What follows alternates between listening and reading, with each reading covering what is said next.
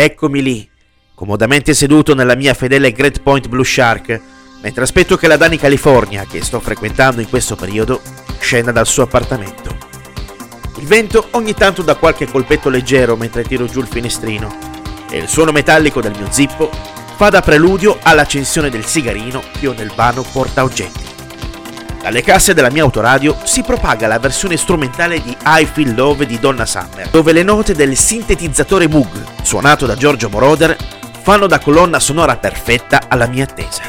Un brano leggendario, destinato a lasciare un segno indelebile all'interno della storia della musica. Diventerà infatti uno dei più famosi di Donna Summer e diventerà la regina della disco music, nonché uno dei singoli pionieri della musica elettronica.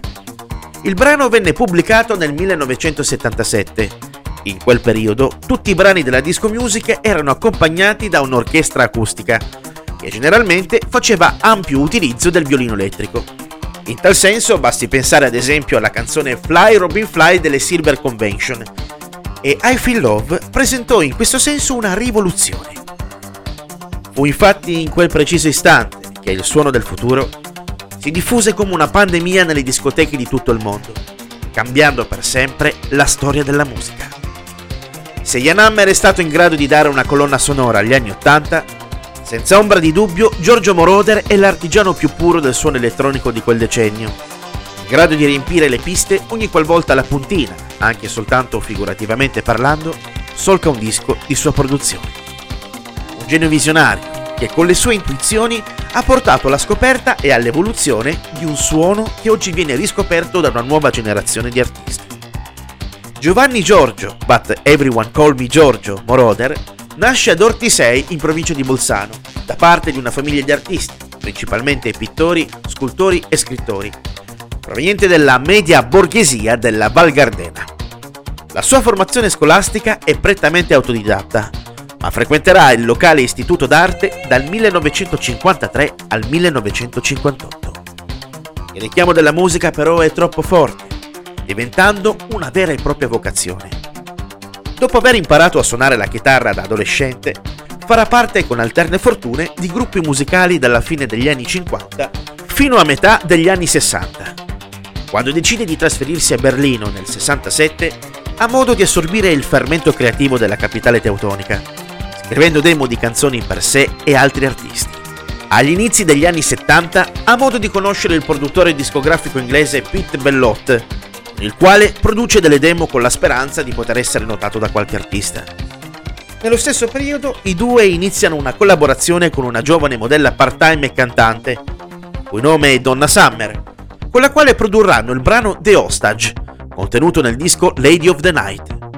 Il resto è storia della musica e dell'umanità, senza presunzione di smentita alcuna. L'apporto fondamentale e rivoluzionario di Giorgio Moroder alla musica da discoteca è stato rivoluzionario. Tutto ciò che toccava diventava immediatamente un successo in grado di entrare nella storia. Numeri di vendite, dischi d'oro e di platino e le prime posizioni in classifica divennero l'abitudine per tutti i lavori associati al nome del produttore discografico italiano. Il tutto è ascrivibile a piccoli dettagli che hanno fatto e continuano a fare la differenza. Gli esempi sono numerosi. Basti pensare al brano Love to Love You Baby della già citata di tramontabile Donna Summer. Moroder voleva creare un brano ispirandosi alla canzone cantata da Serge Gainsbourg Je t'aime ma non plus.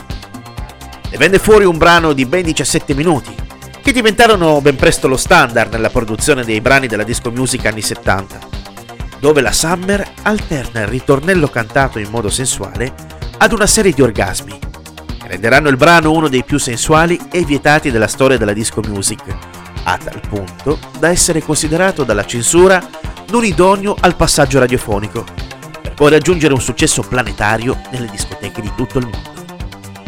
Fu così che la chioma riccioluta, i baffi e gli occhiali carrera di Moroder divennero ben presto un marchio sinonimo di qualità e di successo garantito lo porteranno a conquistare l'Oscar per la migliore colonna sonora nel 79 con Fuga di mezzanotte, nel 1984 con Flashdance e nel 1987 con il brano Take My Breath Away tratta dalla colonna sonora del primo Top Gun.